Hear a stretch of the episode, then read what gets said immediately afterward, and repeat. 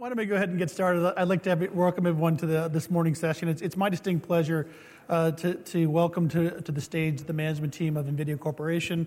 Uh, to my left is Colette Kress, Executive Vice President and CFO. Also in attendance in the audience, Simona Jamal, uh, uh who runs investor relations uh, for NVIDIA. Our format's fairly straightforward. We're going to have a 30-minute fireside chat in this, in this room. If you have any questions, there are mics that are being sort of walked around. There's one stationary over there. Please raise your hand and we'll try to get you there. But I'll start things out. First, Colette, I really appreciate you. It's great to have people live um, after a year hiatus. Um, and I really appreciate you guys participating um, this year, so thank you. The first question I tend to ask is really a setting the stage question. Um, you know, I think since the last time you were at on stage here, the stock is up sixfold. Um, I think your stock is up 150% this year. Um, help us remind, or at least remind people in the audience, what's the vision, the mission statement that Jensen and you have for the company? And, and specifically, what are you doing to try to fulfill kind of that vision, especially around your recent acquisitions like Mellanox and the proposed acquisition of ARM? Sure. Uh, great question to start off with. And uh, thank you again for breaking the ice and holding the very first in person investor conference. We're glad to be here. Uh, our vision of uh, NVIDIA uh, may not have really changed over a long period of time. Uh, we set out with the journey of um, helping in accelerated computing. The very first app that we found that could use accelerated computing was gaming, and it's still in our heart and soul as a company um, as we continue to improve that. But what we did find was other great use cases and platforms for accelerated computing. One of the great outcomes of accelerated computing has been AI and building that. We look forward and think of us as a full stack data center computing company. When we mean a full stack, that means we start um, layer by layer. First layer that we think about is those chips, those systems, and build up to the second layer, which would be our platform layer that is focused on the engines that are important to so much of that acceleration. Everything from RTX to AI uh, to simulation, many other types of engines are very important to us. And then lastly, on our top part of the stack is software. We will enable software frameworks towards applications for different industries, and that's how we've designed this full stack. So Mellanox has been added to that because we really think about the overall data center computing world as looking at the full data center end to end. Every step along the way of data um, and networking is part of that. They've been a great addition uh, to us, and we'll continue to build upon that strategy uh, for future growth as well a lot of company specific questions, but I'd like to start off with kind of more of a bigger picture question about the state of the industry today, because clearly we're in one of the, the worst supply shortages for semiconductors that the industry has ever seen. You know, if I look at kind of um, what you guys have done over the last couple quarters, your purchase obligations were up 45% sequentially last quarter after being up 40% sequentially the quarter before, after being up 35% sequentially uh, the quarter before. How, how tight is the current environment, and when do you expect sort of uh, you know supply to actually start to, to accelerate so that you can actually meet all the unfulfilled demand out there that you see?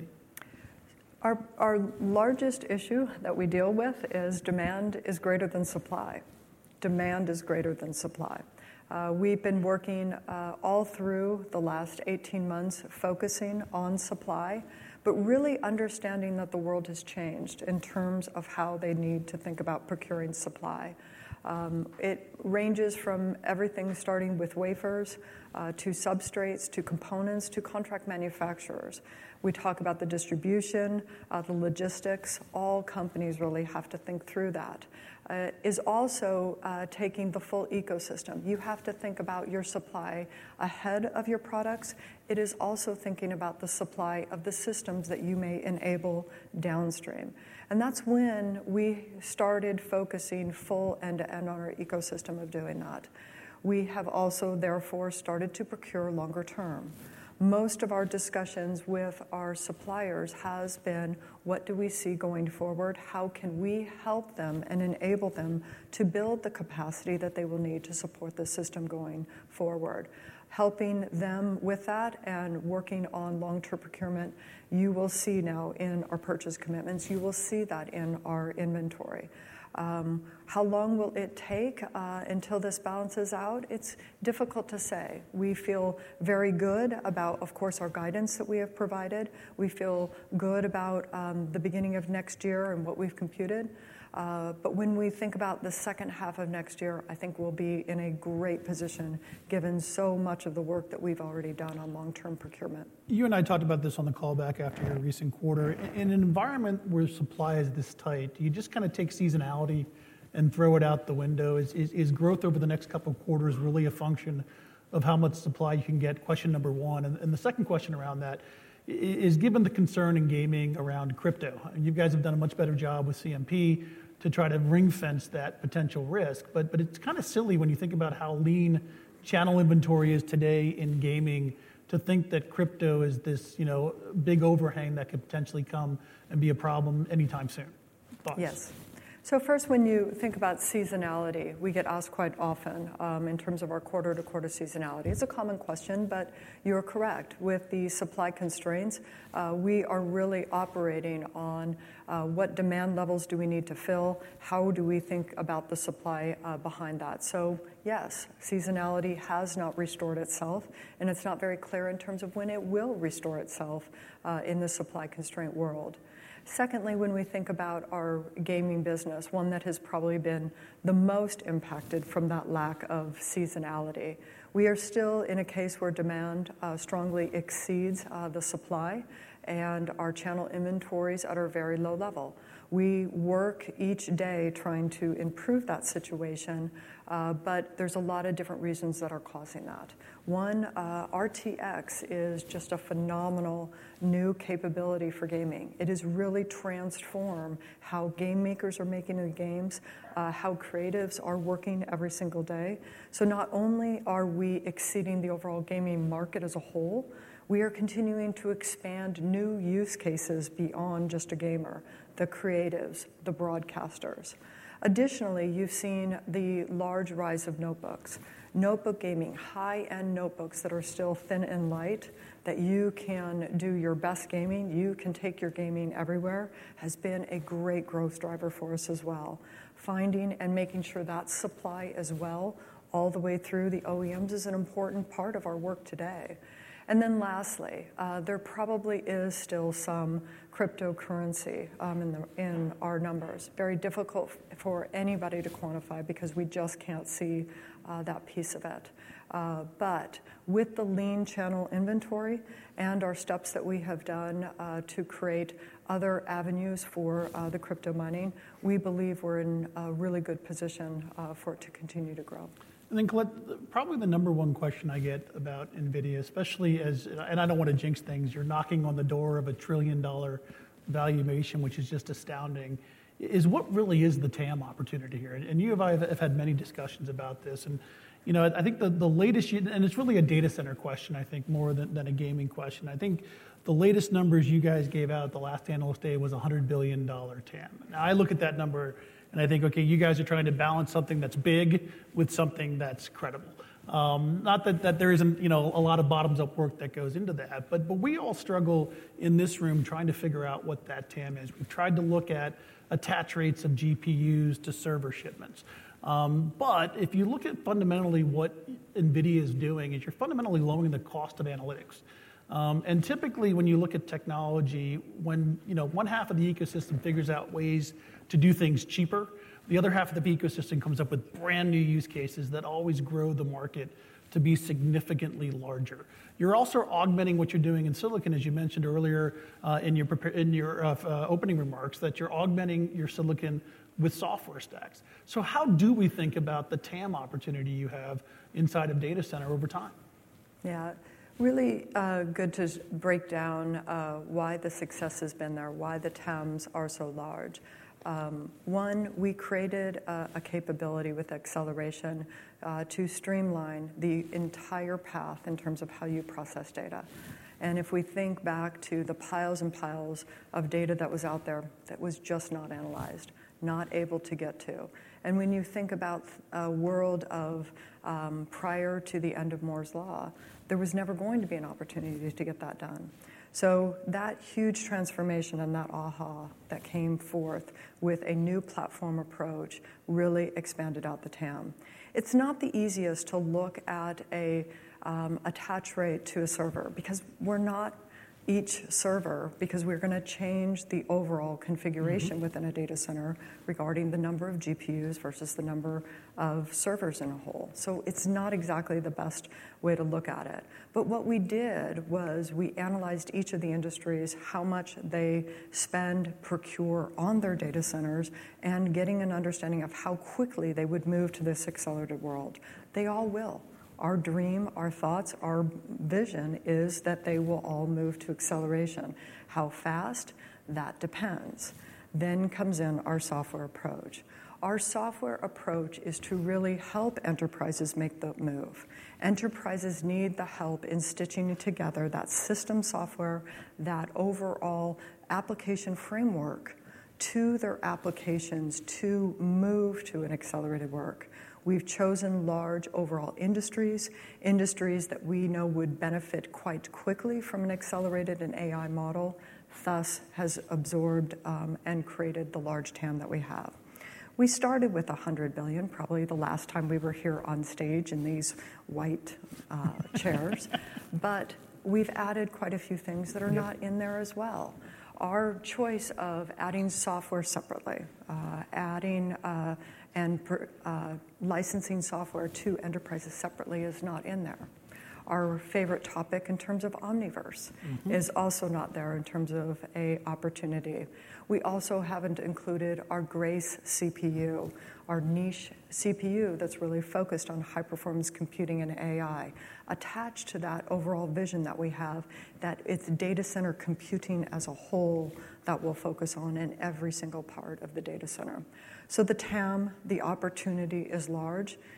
How large will it get? It's very un, unknown, but there are big markets out there for us. You brought up software, and that's an area that I get a lot of questions in. I think last time you and I spoke offline, as it gets to be 10% of revenue, I think that's sort of the threshold that you think about breaking it out as, a standalone within the financials. One is, is that right? Two, how quickly can you get there? And I guess Third question is, what exactly are you doing? This VMware announcement on AI enterprise software, and I'm just a dumb silicon guy. I have a hard time spelling software. Can you help explain to the audience what, what software suite and tools you're actually providing the enterprise within that JV?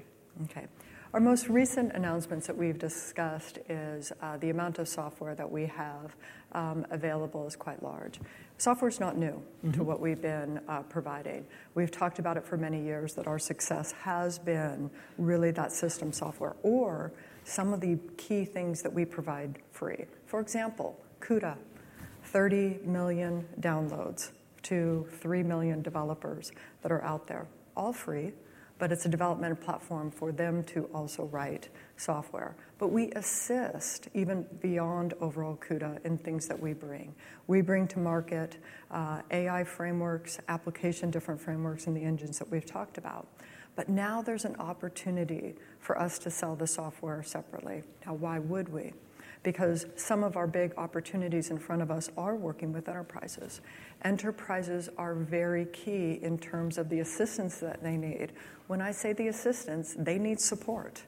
Our ability for them to have a license that they know they can come to us and seek the support that they need for their application is key. Our work with VMware is very important. Why? Most enterprises use mm-hmm. VMware. If we are incorporated in the stack that they use inside of their IT data centers, that they can see and view and model their jobs um, and their virtualization of their accelerated servers in the same way that they do their CPU servers, that's an initial important step for enterprises as well. So it is linking them together for all of the bells and whistles that the enterprises need. Which applications will we um, uh, offer separately? There are several um, out there right now. Enterprise AI is an opportunity now in general availability, and we are signing up customers for them to have within uh, their infrastructure as well. We'll talk further in terms of Omniverse as well. Uh, that is also something that's available for the creatives for them to do. From time to time, we'll do more, but we have 150 SDKs out there. 65 of them have been revised and/or new Uh, for people to look at. But the goal is helping the enterprises move into this world of acceleration. And it really is a question of which of your businesses are going to grow faster. But is there a benchmark you can provide us with as to when you think software might actually be a reportable segment within the model? The um, the software is an um, assistance in terms of helping a bigger piece out there, which is the overall purchasing of the infrastructure. Uh, the software has a multiplier to it, which is the infrastructure that is purchased um, by there. We will provide metrics along the way in terms of what we are uh, signing in terms of software. You will likely be able to see pieces of it as it is uh, still on the balance sheet in those pieces, but we'll talk about it from time to time. And then if you go back three to four years ago, I think one of the concerns in the AI market is that you were very well positioned in training, but perhaps not as well positioned in inference. And the view was the overall AI market at its endpoint would be 25% in training, 75% in inference. And there was a fear that maybe your mix would be the exact opposite given your core IP. You've kind of changed that. Can you talk a little bit about you know, the inference side of the market for you? You've talked about that as being a faster growing portion or the fastest growing portion of AI for the last several quarters. Where is it as far as the mix in your AI business? Where does it go? And is that a limiter that some people thought it might have been three or four years ago? Yes. So inferencing and inferencing with GPUs has been extremely successful. Uh, probably years ago, sitting in this room um, uh, talking about we are going to go after the world of inferencing that we knew was taken up by the CPU world. But we understood that the complexity of inferencing in front of us was important that they had both the programmability and the flexibility of a platform uh, to take on those larger workloads. So inferencing is now growing faster than our overall data center as a whole.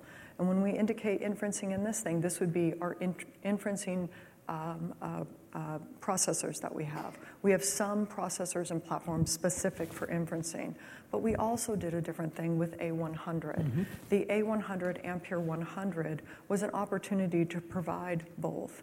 You have an opportunity not only to do training. You could take a portion of the A100 and divide it for specific inferencing types of jobs. So even only counting the inferencing platform specific, it is still growing faster than our overall data center, not including the overall A100. So our overall approach to not only providing a flexible system and platform, but also all the uh, software that we've enabled so many different inferencing types of uh, frameworks out there, it has been extremely successful. You mentioned Omniverse earlier. Um, some people call it Metaverse now that Facebook has rebranded themselves. And I want to be careful how I couch this because because I would argue that Omniverse has been a background driver of your business forever. Um, if you think about sort of the Metaverse as the interface between the physical and the digital world, you know, NVIDIA throughout its history has been trying to improve that interface. Um, you've been doing it in gaming, and now you're moving into a broader space. So I'm curious, are we at an inflection point in Omniverse, Metaverse? Do we need AR/VR to kind of catch up? Or, And is there, you know, again, I think this is a very bullish long-term trend for you. I'm trying to figure out if it's been a little bit overhyped here in the near term. Okay. So Omniverse is uh, a piece of technology and the next wave of technology that we've been talking about for a couple of years. Mm-hmm. But the great thing about it is it brings together all of the different pieces that we have already from a simulation and do it collectively. Let's talk about that. So first, when you think about RTX, RTX was the ability to simulate light in real time. Additionally, we have done acceleration and huge amounts of simulation for high-performance computing. And then you add the piece of AI and what we have done. Really, what Omniverse is, is simulating physics mm-hmm. in a 3D world, 3D collaborative virtual environment. We think that we're in a 3D world, but we're really not yet. If you think about the last 18 months, we've been focused in a 2D world with a little screen in front of us. What if this conference actually wasn't in person and we had each of the digital twins out there and you and I would be our little digital twin on, on stage here? That they could I can't wait for the day. I can't wait for that day as well. Okay? So Omniverse really brings together the best of breed of everything that we have developed. Now that the architectures have advanced over these years, Omniverse is not available. It will include VR. It will include AR. It will do everything for collaborative uh, workspaces. It will help in terms of manufacturing and design as well. Well, I'm curious because everyone, investors tend to be tactile creatures. Um, you know, if we can see and touch something, it's more meaningful to us. And it seems like where Omniverse is really going to take off first might be scientific, industrial, simulation. What, what might be the first killer app that, that we in this room wake up to one day and go, oh my God, we're here, the Omniverse is, is now present? Yeah, so let's, let's start first though, but why is it important for manufacturing? Why is it important for um, architecture? It's an important area because they spend a lot of times collaborating mm-hmm. across the world. Their teams are in all different types of regions, and particularly now in a hybrid environment, more and more in terms of working uh, from a different space than the overall office. The world of taking large documents to look at a 2D design is not effective anymore. One, they want to see it real time, not when they've finished three quarters of the way through the mm-hmm. design and then say we need to make a change. They want a single source of the truth of the design. Well, wait a minute, what version are you on? Are you on version 17? I'm on version 5. How do they keep that design world working? So, Omniverse really helps many of these large manufacturers collectively collaborate on a design before it becomes real, before it is something that they have changed, because that change could be rather expensive. Now, you and I, in terms of what we will probably see, will be things such as uh, bots, okay, which will see call centers, which we will see places uh, where we will customer service uh, be accomplished. Those will be probably two things that will be available every single day to us. Additionally, we'll probably have a car that will have our little assistant inside of the car how to get home, how to get to Judy's house, all those different things will also be available using Omniverse. I want to go back to, to gaming, and, and, you brought up RTX earlier. And you know, one of the questions I always get is how do, how do I model long-term gaming growth? And I, I, went back and looked at past analyst days, and I think the last time you quantified, and, and, I, and I could be off, so if I am, correct me. It was it was sort of a mid-teens type CAGR with about half coming from units, half coming from ASPs. Is kind of how I thought about the business. If you look at where you've been over the last couple of years, five-year CAGR has been 25 percent. Um, if you look at the last couple of years, it's been well above that 40 and 60%. And I think this helps to, to kind of foment concerns that this is crypto related and not something else. Can you talk a little bit about kind of how we should think about the long term growth here, how RTX has really played out, units versus ASPs? And I think one of the most interesting data points is just the penetration of RTX and where you are on that curve um, versus the prior crypto correction with GTX. Yes. So when we think about gaming, RTX is a very important technology that has been uh, brought to the world. Uh, the first um, uh, architecture that we had was that setting stone for the ecosystem to begin the work in building out the games.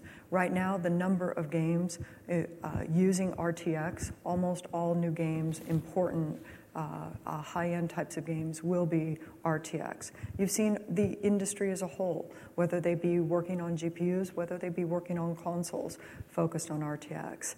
That gives us the ability for us to grow not only on desktops, but also with the notebooks and that important piece we have the ability to upgrade a large installed base. It's not just upgrading the last architecture, but thinking about two architectures before that did not have ray tracing at all. It was a very important architecture. It was a very popular architecture in terms of performance. And now, when they think about two architectures, performance improvement and RTX, it is very popular.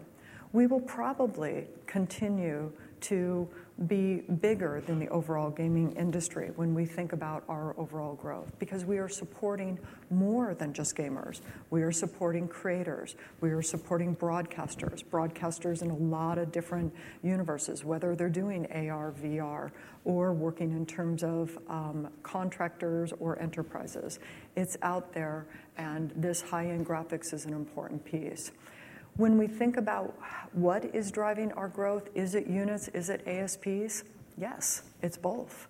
It is both, both that upgrade, bringing on new users, but also people are continuing to turn to higher end platforms to really make those purchases in the top parts of our stack as well. Well, one of the things I think gets underappreciated, and you mentioned it a couple times in your comments, is just the penetration into the notebook market for discrete graphics. Can, can you help us understand where you think we are on that curve? Because that's been a great story for NVIDIA over the last several years. And I, I would argue one of the key drivers as to why the growth rate has probably accelerated versus history.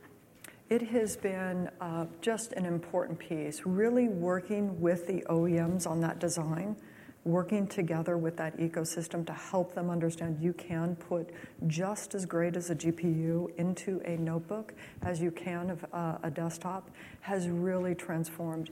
If you think about the world today and the hybrid work environment, the remoteness, that laptop, that workstation, uh, mobile workstation is very important. So the Max-Q technology that enabled that um, has been just very key and has really uh, assisted both gaming, uh, but also our workstation business. Do you think we're getting close to full penetration, or is there more to go in the notebook market?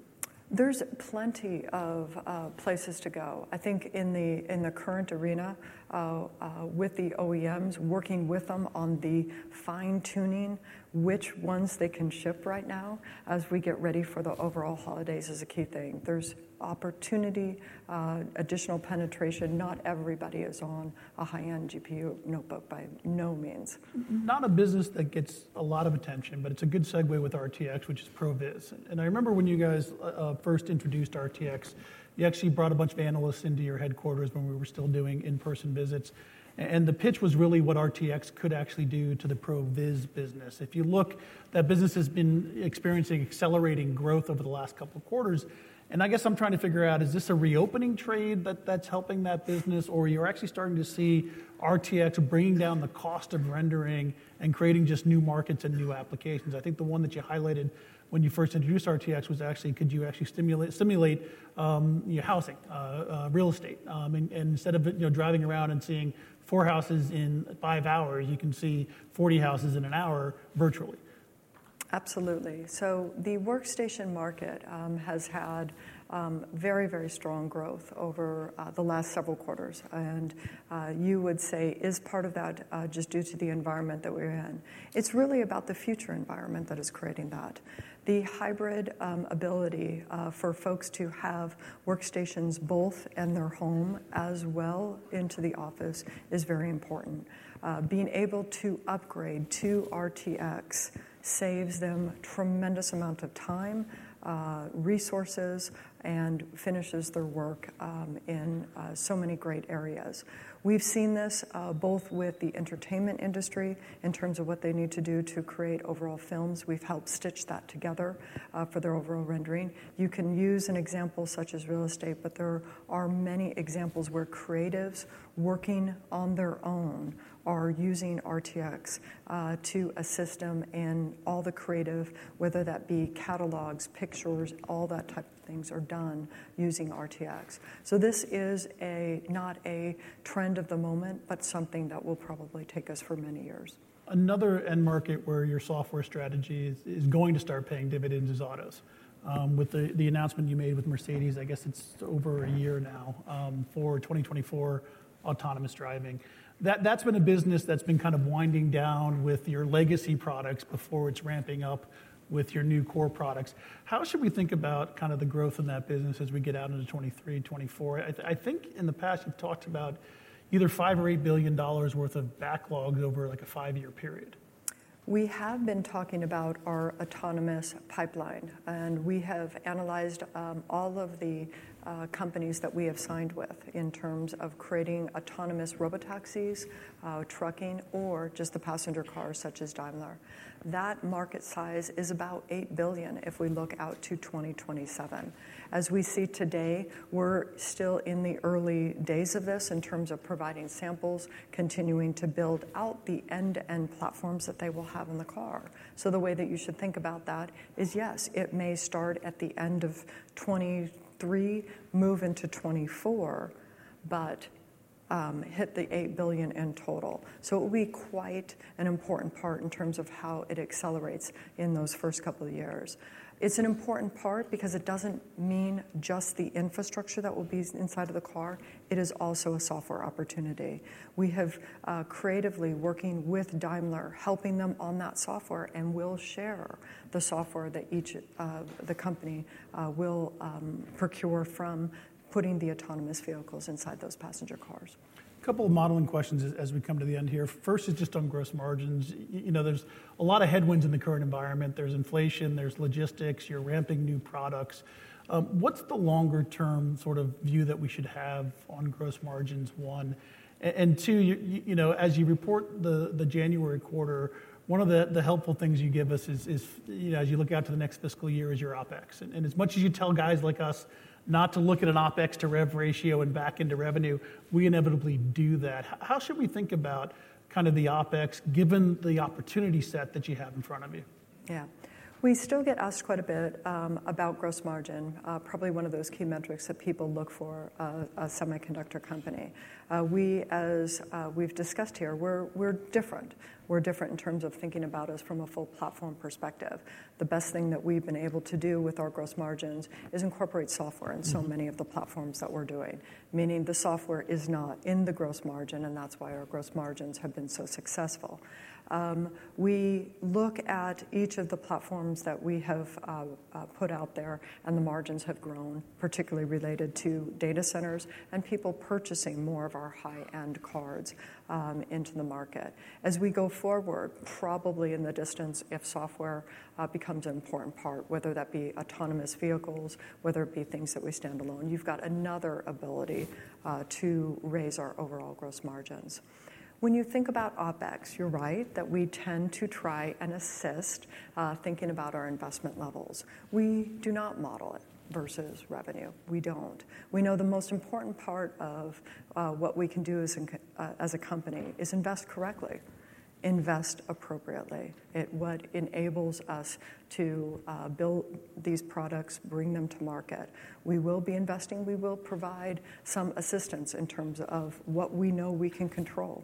OpEx is some of the things that we can control, and we'll talk about that going forward.